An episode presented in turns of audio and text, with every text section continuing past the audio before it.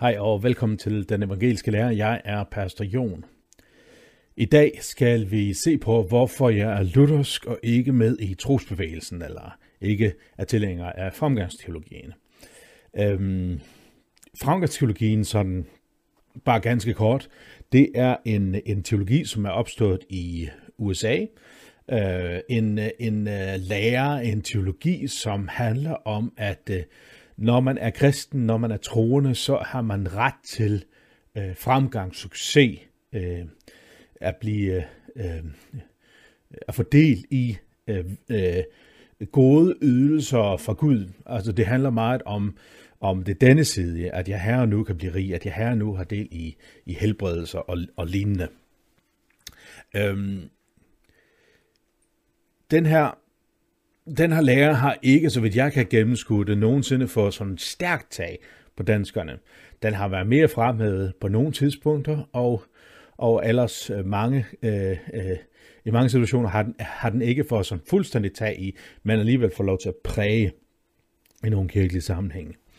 Øhm, til gengæld ser den ud til at trives forholdsvis godt i USA, hvor den allerstørste enkelstående kirke i USA øh, øh, så vidt jeg har læst mig frem til, det er Lakewood i, øh, i, øh, i Texas. Jeg, jeg ved ikke helt præcis, hvad den hedder, men det er der, hvor Joel Austin er, er præst.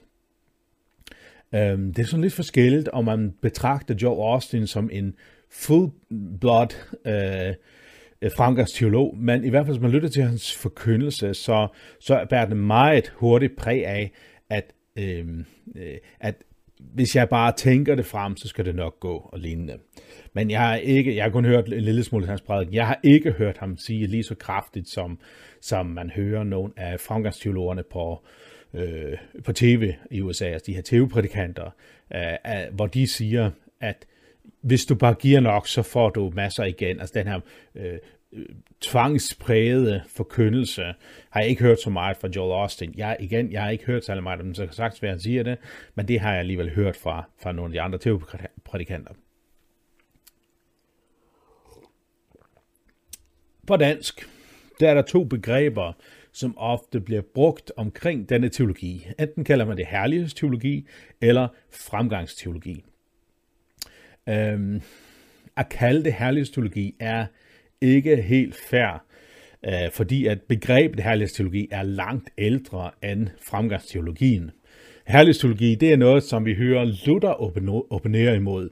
Luther, han, han siger, at øh, øh, en sand teolog er en, som øh, har står for korsteologien, som er i modsætning til herlighedsteologien. Han forklarer herlighedsteologien som eh, den lærer, der har fokus på, at Gud særligt skal kendes i sin herlighed i naturen, eh, eller i, i den verden, vi lever i. Det er igen det, det herlige, det, det, det øh, mægtige, øh, hvor vi ser Gud på en særlig måde vise sig. Og i, den, øh, øh, i forlængelse af det, så siger man, at at mennesket også har noget af den her herlighed i sig, at vi kan vælge at følge Gud, at vi har en særlig beslutningsevne, også når det handler om at, øh, at fordele frelsen. Hvor Luther siger nej, den sande teolog er ikke herlighedsteolog, han er korsteolog. Korsteolog handler blandt andet om, at, øh, at man ser Gud i, øh, i korset, det vil sige, at man ser Gud for, for det første som, som ham, der viser sig i en sølle, øh, fremtræden, som en, øh, et menneske betjener skikkelse på, sådan som Paulus kan se det i Filipperbrevet. Altså hvor, hvor, øh, øh, hvor Luther siger, at det er sådan, vi ser Gud øh, i sin modsætning nærmest. Vi ser ham ikke i herlighed, men vi ser en kors. På samme måde i vores liv, at vi ser den almægtige Gud i vores anfægtelser og i, i modgangen. Man kan så diskutere, om Luther tager den lidt for langt hen, men pointen er, at, øh, at det ikke er i, øh, i storheden, i det mægtige, i de store velsignelser over vores liv, at vi først og fremmest ser Gud. Så kan vi måske godt høre, at det er noget, som, som minder en lille smule om fremgangsteologi. Og det er der helt klart. Jeg vil betragte fremgangsteologien som en del af herlighedsteologien, bare ikke omvendt. Herlighedsteologi er ikke fremgangsteologi, men fremgangsteologi er til en vis grad herlighedsteologi. Øh, men jeg kan ikke se sådan en direkte linje fra det ene til det andet, sådan, øh, hvad skal man sige, kronologisk, men, men der er helt sikkert noget tematisk, som går igen. Så altså, når vi taler om den her nye øh, tendens, som vi nogle gange kalder for trosbevægelsen, eller fremgangspsykologi, eller herlighedspsykologi, så er det øh, bedst, synes jeg, ikke at bruge begrebet herlighedspsykologi. For det herlighedspsykologi er noget andet, er noget bredere, og er noget uh, helt andet kirkehistorisk produkt. Okay, Øhm, farmakologien kommer som sagt fra USA, og det sker, øh, det, det gør den i, i løbet af det 20. århundrede med inspiration fra sidst i 1800-tallet. Øhm, Fremgangsteologien er ikke en teologi, der kommer så at sige fra skriften eller fra kirken. Det kommer faktisk udefra, fra sådan en selvhjælps øh, tankegang, en, en nyreligiøs strømning, som også kommer særligt i løbet af det 20. århundrede. Øh, den her New Age tankegang, New Age religiøsitet, som ofte øh, øh, knytter til ved øh, spirituelle behandlingsformer, som, før, som øh, i mange tilfælde tager udgangspunkt i, at vi kan gøre noget. Vi kan tænke os raske. Vi skal os det. Hvis vi er ihærdige nok, hvis vi gør nok, så bliver vi raske. Det samme tager fremgangspsykologien ind i kirken. Øh, det er altså ikke en, en, en, en kirkelig opfindelse, det der kommer ud fra, fra verden. Øh, så vidt jeg kan gennemskue det, så kommer øh, den her frankerteologi oftest, altså har den ofte sin, sine rødder i hyperkosmetikken eller i, i nogle pentekostale kredse. Uh, ikke dermed sagt, at alle karismatikere og alle pentekostale er fremgangsteologi. Overhovedet ikke. Det ser snarere ud til, at de udgør et mindretal fremgangsteologerne. Men det ser ud som om, at det er ud fra disse menighedssammenhænge, at fremgangsteologien opstår. I hvert fald så bærer fremgangsteologien, hvis man ser bort fra selve fremgangsteologien som, som separat, men ser de andre ting, som følger med, så ser det meget karismatisk og pentekostalt ud. Øhm, så, så, så på en eller anden måde, så kommer det fra det miljø, så vidt jeg kan gennemskue. Så er der nogle andre steder, som, som, som også på en måde minder en lille smule om øh, fremgangsteologien, men altså nu taler jeg om noget, som ikke er, er inden for det teologiske område. Øh, og de her ting er ikke noget, som vi behøver, behøves på samme måde til afstand fra, for det handler ikke om teologi, det handler om, om noget andet. Men fornemmelsen fra min side er, at det har alligevel rødder af det samme. Og I kan høre, at jeg bruger sådan ord som fornemmelse, og det er fordi, at fremgangsteologien, trosbevægelsen, er ikke bare én størrelse, det er en strømning. Ligesom jeg har lavet en video, hvor jeg øh, taler om, hvorfor jeg luthersk og ikke øh, karismatikere med den karismatiske fornyelse, fordi at det er en, en strømning, det er ikke sådan en fasttømret øh, øh, øh, øh, øh, øh, øh, hvad hedder sådan noget, retning, fasttømret, øh, bevægel, fasttømret forening eller kirke. Øh, på samme måde med, med hvorfor jeg øh, ikke knytter til ved de reformerede strømninger. Og så lignende. Øh, og, og, og lignende. Øh, men altså, jeg ser også, at der er nogle andre ting end frankersteologien, som kommer lidt ud af øh, den samme tankegang, eller i hvert fald som, som minder en lille smule om. En ting, som, som jeg tænker på, det er for eksempel positiv psykologi. Og jeg gentager, jeg mener ikke, at positiv psykologi nødvendigvis er det onde. Det er slet ikke lige så farligt, som fremgangspsykologien er det overhovedet, hvis det overhovedet kan siges at være farligt. Selvfølgelig kan man være uenig i, at det virker, men altså den her tankegang om, at man på en eller anden måde skal lære at sætte, øh, fjerne fokus fra det negative og til det positive. Det betyder ikke, at man bare her og nu kan helbrede sig selv ved at tænke positivt. Det er slet ikke det, som det handler om. Men på en eller anden måde, at man skifter fokus hen ad vejen fra det negative til det positive. Også, det kan også genkæves i den narrative psykologi, hvor man skaber en, en ny for, for fortælling, eller en, en anderledes fortælling, som man er bort fra, fra det negative. Man ser faktisk også lidt det samme i ganske almindelig kognitiv terapi og adfærdsterapi. Altså det her med, at vi kan gøre noget for at komme ud af, af vores øh, problemer. Vi kan lære at, at dele med det på en anderledes måde, og vi kan faktisk gøre noget, så vi i sidste ende for nogens vedkommende kan blive helbredt for den ledelse, vi har. Øhm, jeg har selv øh, kæmpet med, med nogle psykiske udfordringer, for eksempel noget med depression. Og, og der har jeg nogle gange hørt folk sige, at det, det hjælper, hvis du bare går ud i solen, hvis du bare motionerer, så bliver alt bedre. Og i psykiatrien så opererer man faktisk med, at det kan være gavnligt, men ikke for dem med svær depression. Der er det slet ikke gavnligt, der kan det tale imod.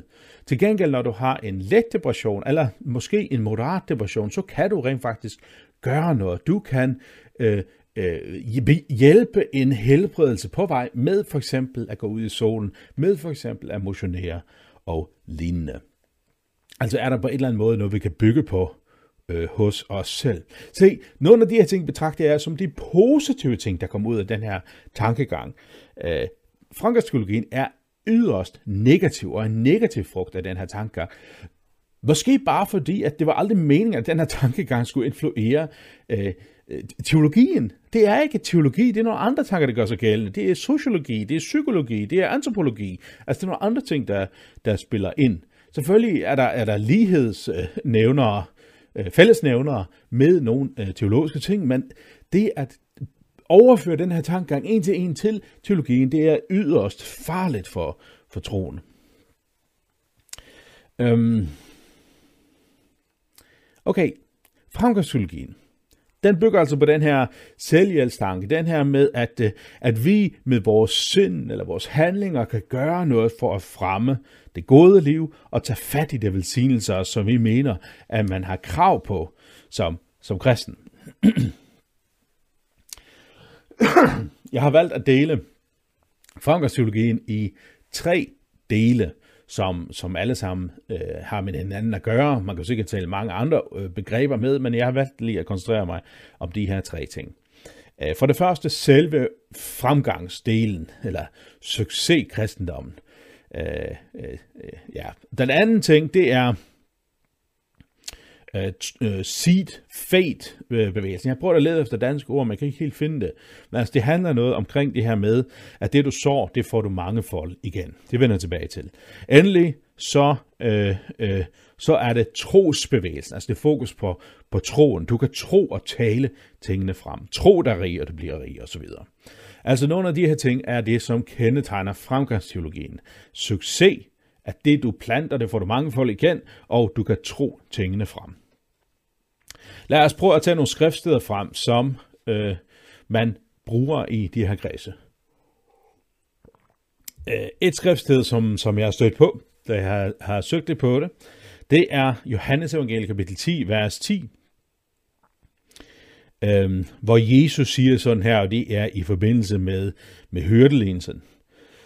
Tyven kommer kun for at stjæle og slagte og ødelægge. Jeg er kommet for, at de skal have liv og have i overflod. Det er det sidste her, ikke også? Jeg er kommet for, at de skal have liv og have i overflod. Det begrunder man, bruger man som begrundelse for fremgangsteologien. Se, der står jo i Bibelen, de skal have liv og have i overflod. Altså det her med, man, man, man, øh, man overfører det til, at måden vi lever i, i overdådighed, i rigdom, i sundhed, det er noget vi får, fordi at vi er Øh, troende. Når vi tror på Gud, så oplever vi det her, at han kommer for at give os liv og have i overflod. Det er en fuldstændig perverteret udlægning af selve begrebet. Det handler overhovedet ikke om materiel rigdom eller materiel øh, velstand eller, eller fysisk helbred. Det, det er slet ikke det, som det drejer sig om. Det handler om vores plads i Guds rige, om vi øh, hører Gud til eller ej. Det er, at de skal have liv og have i overflod. Det handler om frelsen. Det handler om frelsen. Det handler om at være Guds barn, ikke om materielle goder. Kan der følge materielle goder med? Ja, selvfølgelig kan det det. Men det er ikke et must. Det er ikke en del af det at være kristen, at man nødvendigvis skal have materielle goder. Overhovedet ikke. Snarere øh, ser det ud, som om det ofte er modsat, men ikke nødvendigvis. Det er jeg med på. Øh, et andet bibelvers, som de også tager frem i forhold til at øh, argumentere for den her fremgangsteologi, succesteologi, overflodsteologi, det er Filipperbrevet kapitel 4, vers 19, hvor Paulus siger sådan her, Min Gud vil fuldt ud give jer alt, hvad I har brug for, af sin rigdom på herlighed i Kristus Jesus. Han vil give jer alt. Han vil øsle sin rigdom på jer. Han vil give jer velsignelser. Han vil give jer penge. Han vil give jer succes. Igen, Det er en mærkværdig brug af, øh, af verset, fordi det er bare fuldstændig hævet ud af sammenhængen. Sammenhængen er, at Paulus taler om, at man sagtens skal have det utroligt svært som brændende troende kristen. Man kan have modgang, man kan have lidelse, man kan have fattigdom. Han siger sådan her ganske øh, kort for inden. Der siger han sådan her. Ikke sådan at forstå, at jeg har manglet noget, for jeg har lært at nøjes med det, jeg har. Jeg kender til at have ringekår, og jeg kender til at have overflod. I et og alt er jeg indvidet. Både at være mæt og at sulte. Både at have overflod og at lide mangel. Alt formår jeg i ham, som giver mig kraft. Det er ikke, det er ikke en naturlov, at kristne har fremgang, har materielle goder hele tiden. Det er en naturlov, at vi har Gud med os. Og både i ledelse og modgang, og i i fremgang og medgang. Begge, be, I begge de her eh, situationer er Gud med os, og bør vi have, have Gud med. Det handler altså ikke om, at kristne nødvendigvis har krav på materiel eh, velstand.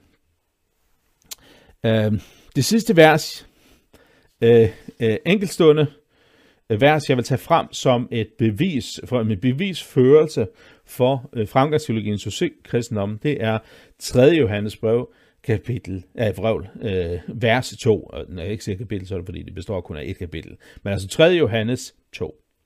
Mine kære, frem for alt ønsker jeg, at du må have det godt og være rask, ligesom din sjæl har det godt. Øh øh, øh, øh, jeg kan ikke helt huske det engelske, men det er noget i retning af, at jeg ønsker, at du må prosper.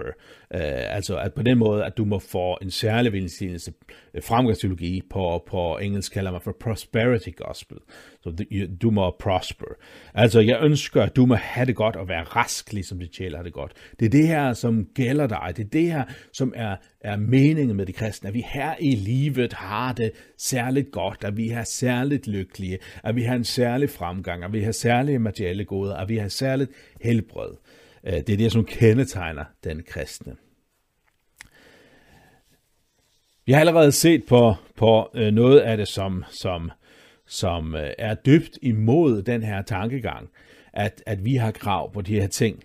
Øh, for eksempel, hvor Paulus taler om, at, at det kristne liv er både ledelse og medgang. Det gør begge dele. Det handler slet ikke om de her ting. Det handler om, om hvorvidt Gud er med eller ej. Men jeg har også lyst til at tage en anden del med. Det er mange af de her fremgangsteologer, der er særligt fokus på rigdom og de materielle goder, vi kan få på den måde. Men sandheden er, at Bibelen rent faktisk advarer imod rigdom. Bibelen taler også om, at der findes gode, rige mennesker. Abraham ser ud til at være velhavende. Salomo for, bliver velsignet med stor rigdom. Men det er farligt. Øh, at de får det her, det er en god gave fra Gud, som de må være taknemmelige for. Men, men rigdom ser ikke ud til at være noget, vi skal efterstræbe. Uh, Paulus skal finde på at sige til Timotheus 6.10, for kærlighed til penge er roden til alt ondt. Okay, kan man sige, men det er kærligheden til penge, som er. Ja, men hvorfor er det, han nævner det her med? Fordi penge er sådan en fristelse. Så lad ikke den her fristelse øh, for, for magten over dig. For det kærlighed til penge er roden til alt ondt. Øh, Jakob, han er endnu mere øh, øh, tydelig. Han siger sådan her, øh, i Jakobsbrug kapitel 5, vers 1-6. Og nu, I, som er rige, I skal græde og jamre jer over den elendighed, der er kommet over jer. Jeres rigdom er røden, og jeres klæder møllette. Jeres guld og suld er dækket af rust, og den rust vil vidne mod jer, og som en ild vil den fortære jeres kød. I har samlet jeres skatte til de sidste dage. Tænk, at den løn, I har unddraget arbejderne, der, der har høstet i jeres marker, skriger til himlen, og høstfolkenes råb har nået herskerens herres ører. I har levet malet over dødet her på jorden. I har fødet jer selv til slagtedagen. I har dømt og har dræbt den retfærdige. Mod jer er han værveløs. Øhm, sådan advarer Jakob imod rigdom. Igen, han siger, Bibelen siger ikke, at rigdom er forkert, men den er farlig, og derfor er det ikke noget, vi på den måde skal efterstræbe. Øh, hvis nogen er velsignet ved rigdom, så, så super, og så må man bede og ønske ligesom Paulus, at når jeg har det godt, jamen, og har velstand, så, så lever jeg med det, og Gud vil være med mig der. Altså den her tankegang, men det er ikke et must, og det er ikke et krav, og det er ikke noget forventeligt for de kristne, at de skal have materiel rigdom. Det sidste eksempel, jeg vil tage frem ved det farlige rigdom, det er øh, Jesus, som er endnu mere tydelig end både ja, Paulus og Jakob, hvor øh, fortællingen om den rige unge mand øh, der siger Jesus helt tydeligt, at det er så farligt at være rig. For den rige unge mand var en from mand, en moralsk menneske, en der ønskede at være tro mod Gud. Men da, da, da Jesus afslørede for ham, at du bliver nødt til at afstå for din rigdom, for at kunne være et sandt barn af Gud, så kan han ikke, fordi hans kærlighed til er ufattelig stor. Det kunne han dog ikke, for han var meget rig. Når vi er meget rige, så kan rigdommen let få magten over os, i stedet for at det modsatte. Og derfor siger Paulus faktisk, den rige unge mand, han skal afstå fra rigdom. Han skal slet ikke efterstræbe stræbe den materielle rigdom. Han skal sælge det og give det til det fattige. Han skal slet ikke tage del i det, fordi han har ikke noget krav på den her rigdom. Til gengæld, så må han af Guds nåde for del i, i frelsen.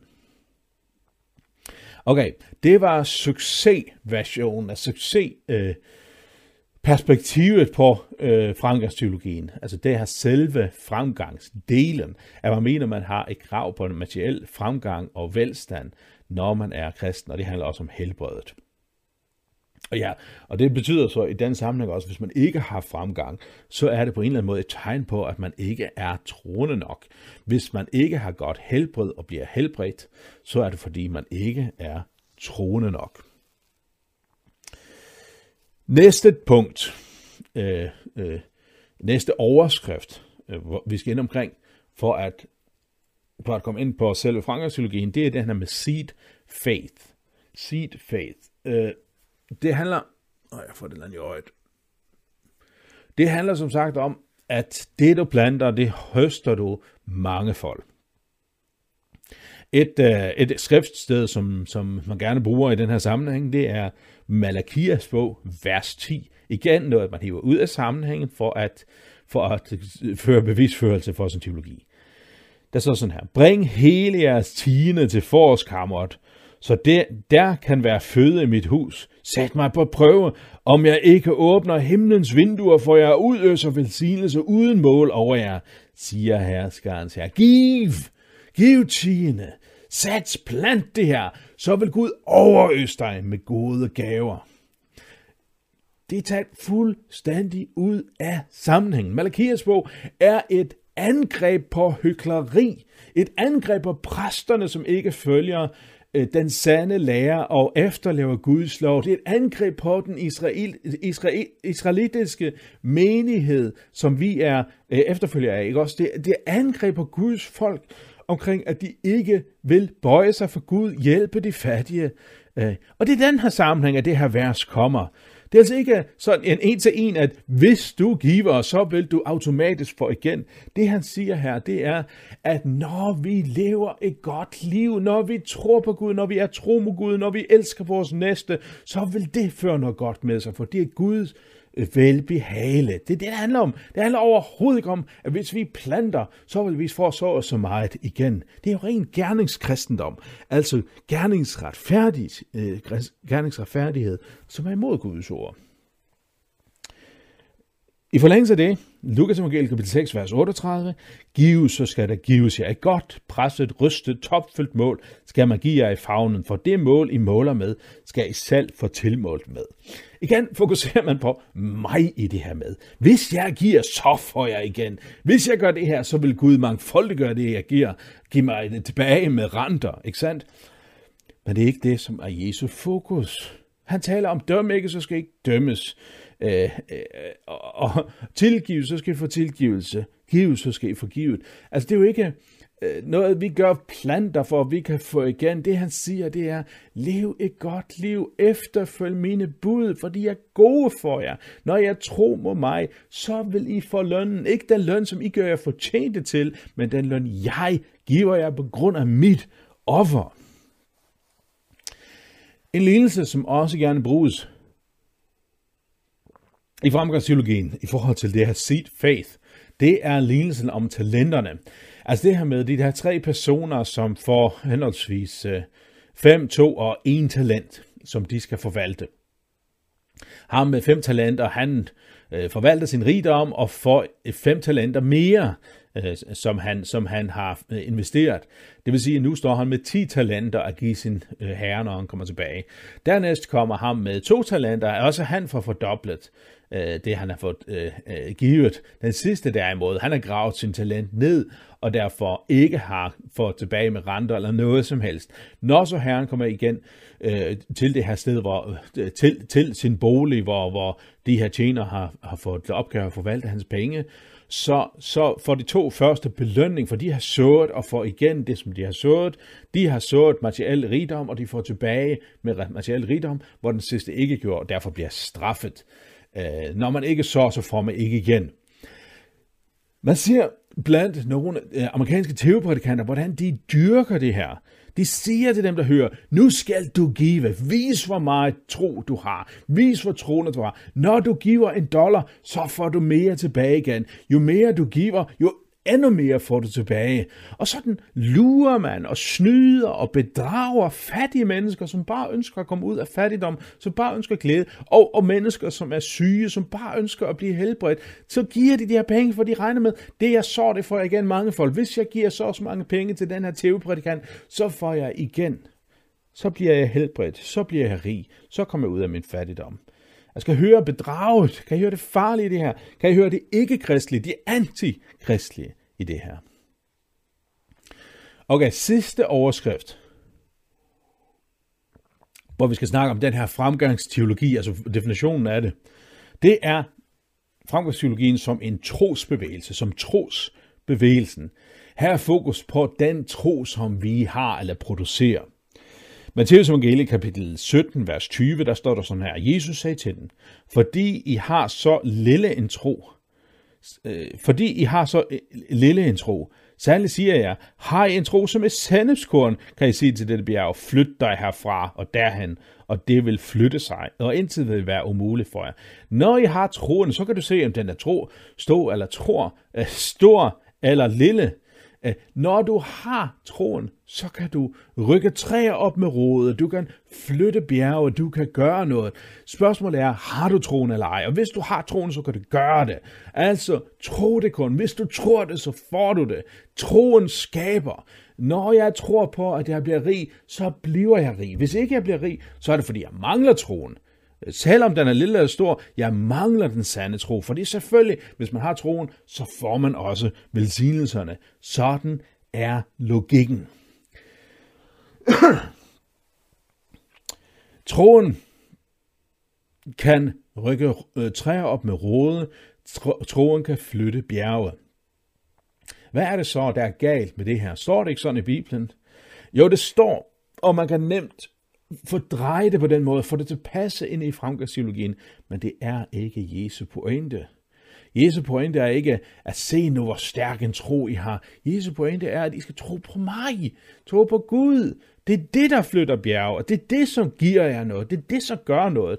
Det betyder ikke, at, at I har mig i jeres hulehånd. Det betyder ikke, at, at Jesus på, på den måde bliver sådan en, en, en, en øh, bankautomat, en pengeautomat, hvor vi bare kan hive penge ud, og han skal give os, hvad vi siger, han skal. Det er ikke sådan, han bliver sådan en, en lampeånd. I kender godt det her med lampeånden fra, fra Aladdin, for eksempel, ikke også? Hvor han finder den her lampeånd, som er super mægtig, men det er Aladdin, der har magten over den. Det er Aladdin, der har de her tre ønsker og bestemme, hvad han vil.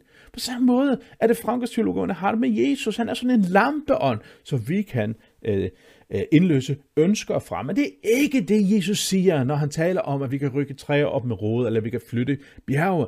Det handler ikke om, hvor stærk eller hvor, hvor, hvor autentisk vores tro er. Det handler om ham. Det handler om Gud. Gud, som kan flytte bjerge, Gud, som kan rykke træer op med rådet. Det handler om, at vi sætter vores lid til ham. Det handler altså ikke om troen, det handler om troens genstand. Okay, selve fremgangsdelen handler altså om, at vi som kristne har krav på fremgang og succes. Vi har krav på materiel rigdom, vi har krav på et godt helbred, og vi får det, øh, når vi er sande kristne. Seed faith handler om, at det vi planter, det får vi kan. Det vil sige, jo flere penge vi giver, jo endnu flere penge får vi tilbage. Hvis vi giver penge, så får, bliver vi helbredt og alle de her ting. Hvis vi giver til kirken, så bliver vi på en særlig måde velsignede øh, materielt. Øh, og så endelig trosbevægelsen, trosbevægelsen, at jeg tror, derfor får jeg. Frankerteologien. Eksisterer den stadig? Hvis vi ser til Amerika, så gør den desværre i bedste velgående, og ser vi til Afrika, de mest fattige steder, så ser den også ud til at trives der. Hvorfor? Hvorfor er det fattige og syge mennesker bliver sådan tiltalt af det her? Jamen, jeg tror, det er, fordi de ser en, en løsning i det her. Lidt på samme måde, som man måske kan, kan se det. Hvis nu jeg køber den lot, lottoseddel, hvis nu jeg, jeg giver de penge til den her, den her lodseddel, så har jeg chance for at vinde en million. Så giver man i forventning til at få, at få noget igen. Uh, det, selvfølgelig er det ikke, kan man ikke sige det sådan, at det er fuldstændig det samme, men, men noget lignende tankegang, ikke også? Hvor de fattige, de har ikke så meget, men hvad hvis nu jeg giver det her, jeg har? Ligesom den fattige enke gav de her, øh, den her denar, eller de to denar, eller hvad hun gav. jeg kan ikke helt huske det.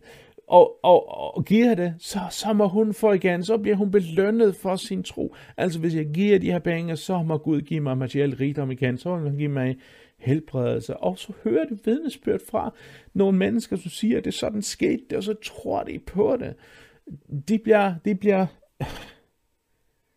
forført af den her falske, antikristlige forkyndelse.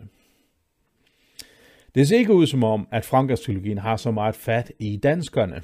Måske fordi, at vi er så et, øh, vi er et meget velstående folk, og derfor har vi ikke på samme måde, øh, bliver vi ikke på samme måde fristet til det her.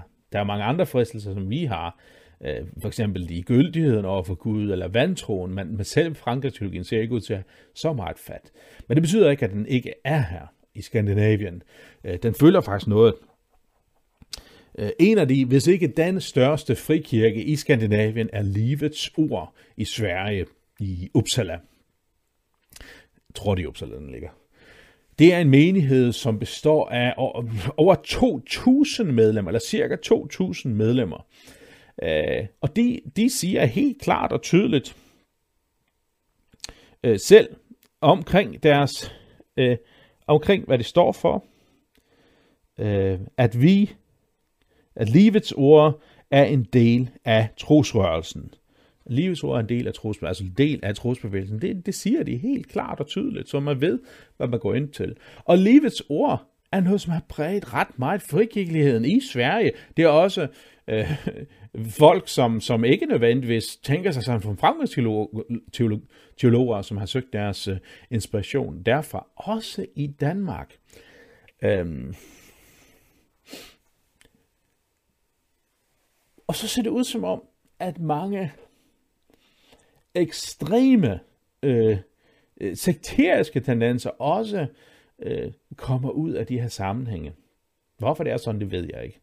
Altså, du ser livets ord, det vil jeg ikke på den måde betragte som, som sekterisk forstående, som at, at, øh, at alt andet er ondt, og, og man bliver tvunget ind i en kontekst, og man står i fare for at, øh, for at øh, dræbe, og jeg ved ikke hvad. Altså, der, der er nogen tendenser, som er der, det tror jeg, men det er ikke sådan, sådan uh, fuldt, øh, uh, fuldblåen sekt.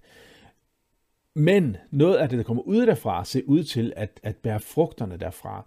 For eksempel den her grufulde sag i, i Sverige, Øh, øh hvad nu den hedder, Knutby.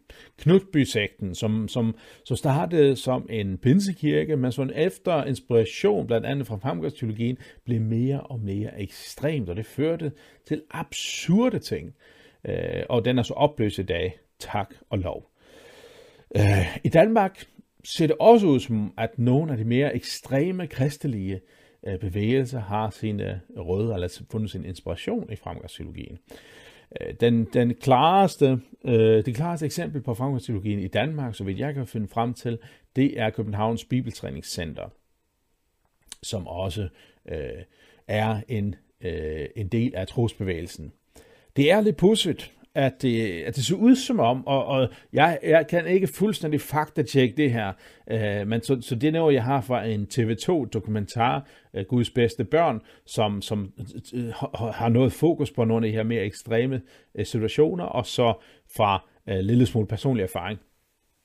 Så det ud som om, at nogle af de ekstreme øh, kristelige bevægelser i Danmark, såsom Evangelist, øh, The Last Reformation og Faderhuset og Byens Kirke i Silkeborg, eh, har sine rødder i Københavns Bibeltræningscenter eller i tilknytning dertil.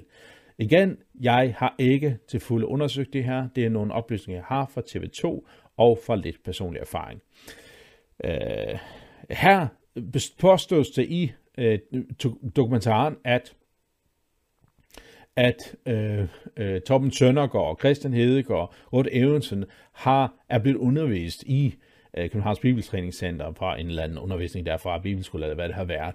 Og hvad fører det så med sig? Det fører til endnu mere ekstreme øh, øh, kristelige tendenser. Man kan sige, at det man så, det høster man, og det er måske det, som, som man ser i de her bevægelser. Øh, men altså, Hvorfor nævner jeg det her? Jo, bare for at sige, at fremgangspsykologien har fat i Danmark, fordi at en ting er, at vi ser det i de her forskellige øh, bevægelser, Faderhuset, øh, Last Reformation, Evangelist, og, og, og noget af det ser ud til at være gået ned ad bakke. Evangelist eksisterer stort set ikke længere. Faderhuset ser ud til at have trukket sig meget tilbage. Og Last Reformation er kommet ud af Danmark. Og faktisk har jeg også hørt Tom Søndergaard fra sige sig fra Altså han er stadig hyperkarismatiker og, og, og har noget øh, uhyggeligt lærer, synes jeg, så vidt jeg kan gennemskue det. Men har ikke, ønsker ikke at, til, øh, at knytte til ved, ved frankerpsykologien. Men altså, det, det præger kristenheden, og, øh, og det præger mennesker, som ønsker en mere autentisk relation til Gud, ønsker flere erfaringer med Gud, ønsker en, en mere nidkær tro, og så øh, øh, opfatter man, det kan man få i de her bevægelser. Og derfor tager man på bibelskole i Uppsala hos Livets Ord der, eller søger inspiration fra øh, Kenneth Hagen og hvad det ellers hedder overfor fra øh, USA, som, som prædiker fremgangspsykologien. Så fremgangspsykologien præger Øh, danskerne. Det ser ikke ud til at være så ekstremt, som man ser det andre steder. Øh, den sidste ting, jeg har lyst til at pege på som en mulig øh, frugt af fremgangsteologien, det er New Apostolic Reformation, som er en ny retning, nyere retning, endnu nyere end fremgangsteologien, men som jeg, så vidt jeg kan gennemskue det, også har øh, rødder i fremgangsteologien. Øh, New Apostolic Reformation handler om øh, og forskellige ting. Og igen har vi at gøre med en bevægelse, som er meget forskelligartet, og så vidt jeg kan gennemskue det, så er nogle af delene mere fremgangsteologiske end andre. Men altså, du har øh, tanken om, at, at Gud rejser nye apostle, og den er tjeneste med apostle, øh, profeter og evangelister, øh, bliver dyrket på en, en, en særlig, øh, øh, lidt øh, pussy måde. Men noget af det, som man også fokuserer på i, i nogle dele af frankerpsykologien, og det er i hvert fald noget af det, jeg kan, så vidt jeg kan øh, øh, læse frem til, kendetegner Bethel Church og, og deres øh, øh, undervisning, deres skoler. Det er øh, deres forståelse af kenosis-læren. Kenosis, det er noget, som, som kommer fra, det er et græsk begreb, som betyder udtømme, øh, som kommer, øh, som bliver brugt i Filipperbrevet kapitel 2, hvor der står, at Jesus gav afkald på øh, at, at være lige Gud øh, og der bor ordet kenosis.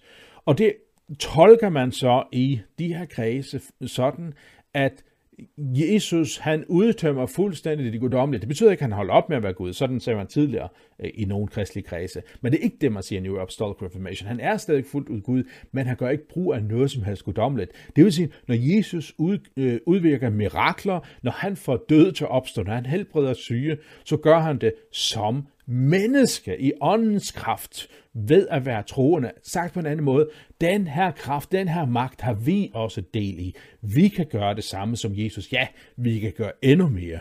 Fordi at det Jesus gjorde, det var ikke noget, han gjorde som Gud, fordi han var Gud, men fordi han bøjede sig for åndens vilje. Vi har del i samme ånd, vi kan gøre det samme. Uh, her kan man se lidt af det samme som i fremgangsteologien, ikke også? At vi kan tro tingene frem, hvis vi bare kan, hvis vi bare gør det, så skal vi nok klare det. Ja, det var så nogle tanker herfra omkring trosbevægelsen fremgangsteologien. Uh, øh, jeg håber, at I fik lyst til at dykke lidt mere ned i det. Ikke bare tage mig på ordet, uh, men prøv, prøv, prøv det på skrifterne, prøv om det forholder sig sådan, prøv det på, på øh, nogle af de her fremgangsteologiske øh, øh, retninger og se, om, om jeg giver et, et, et, et godt nok øh, øh, bud på, hvad det er, de står for. Ja, Gud velsigne jer.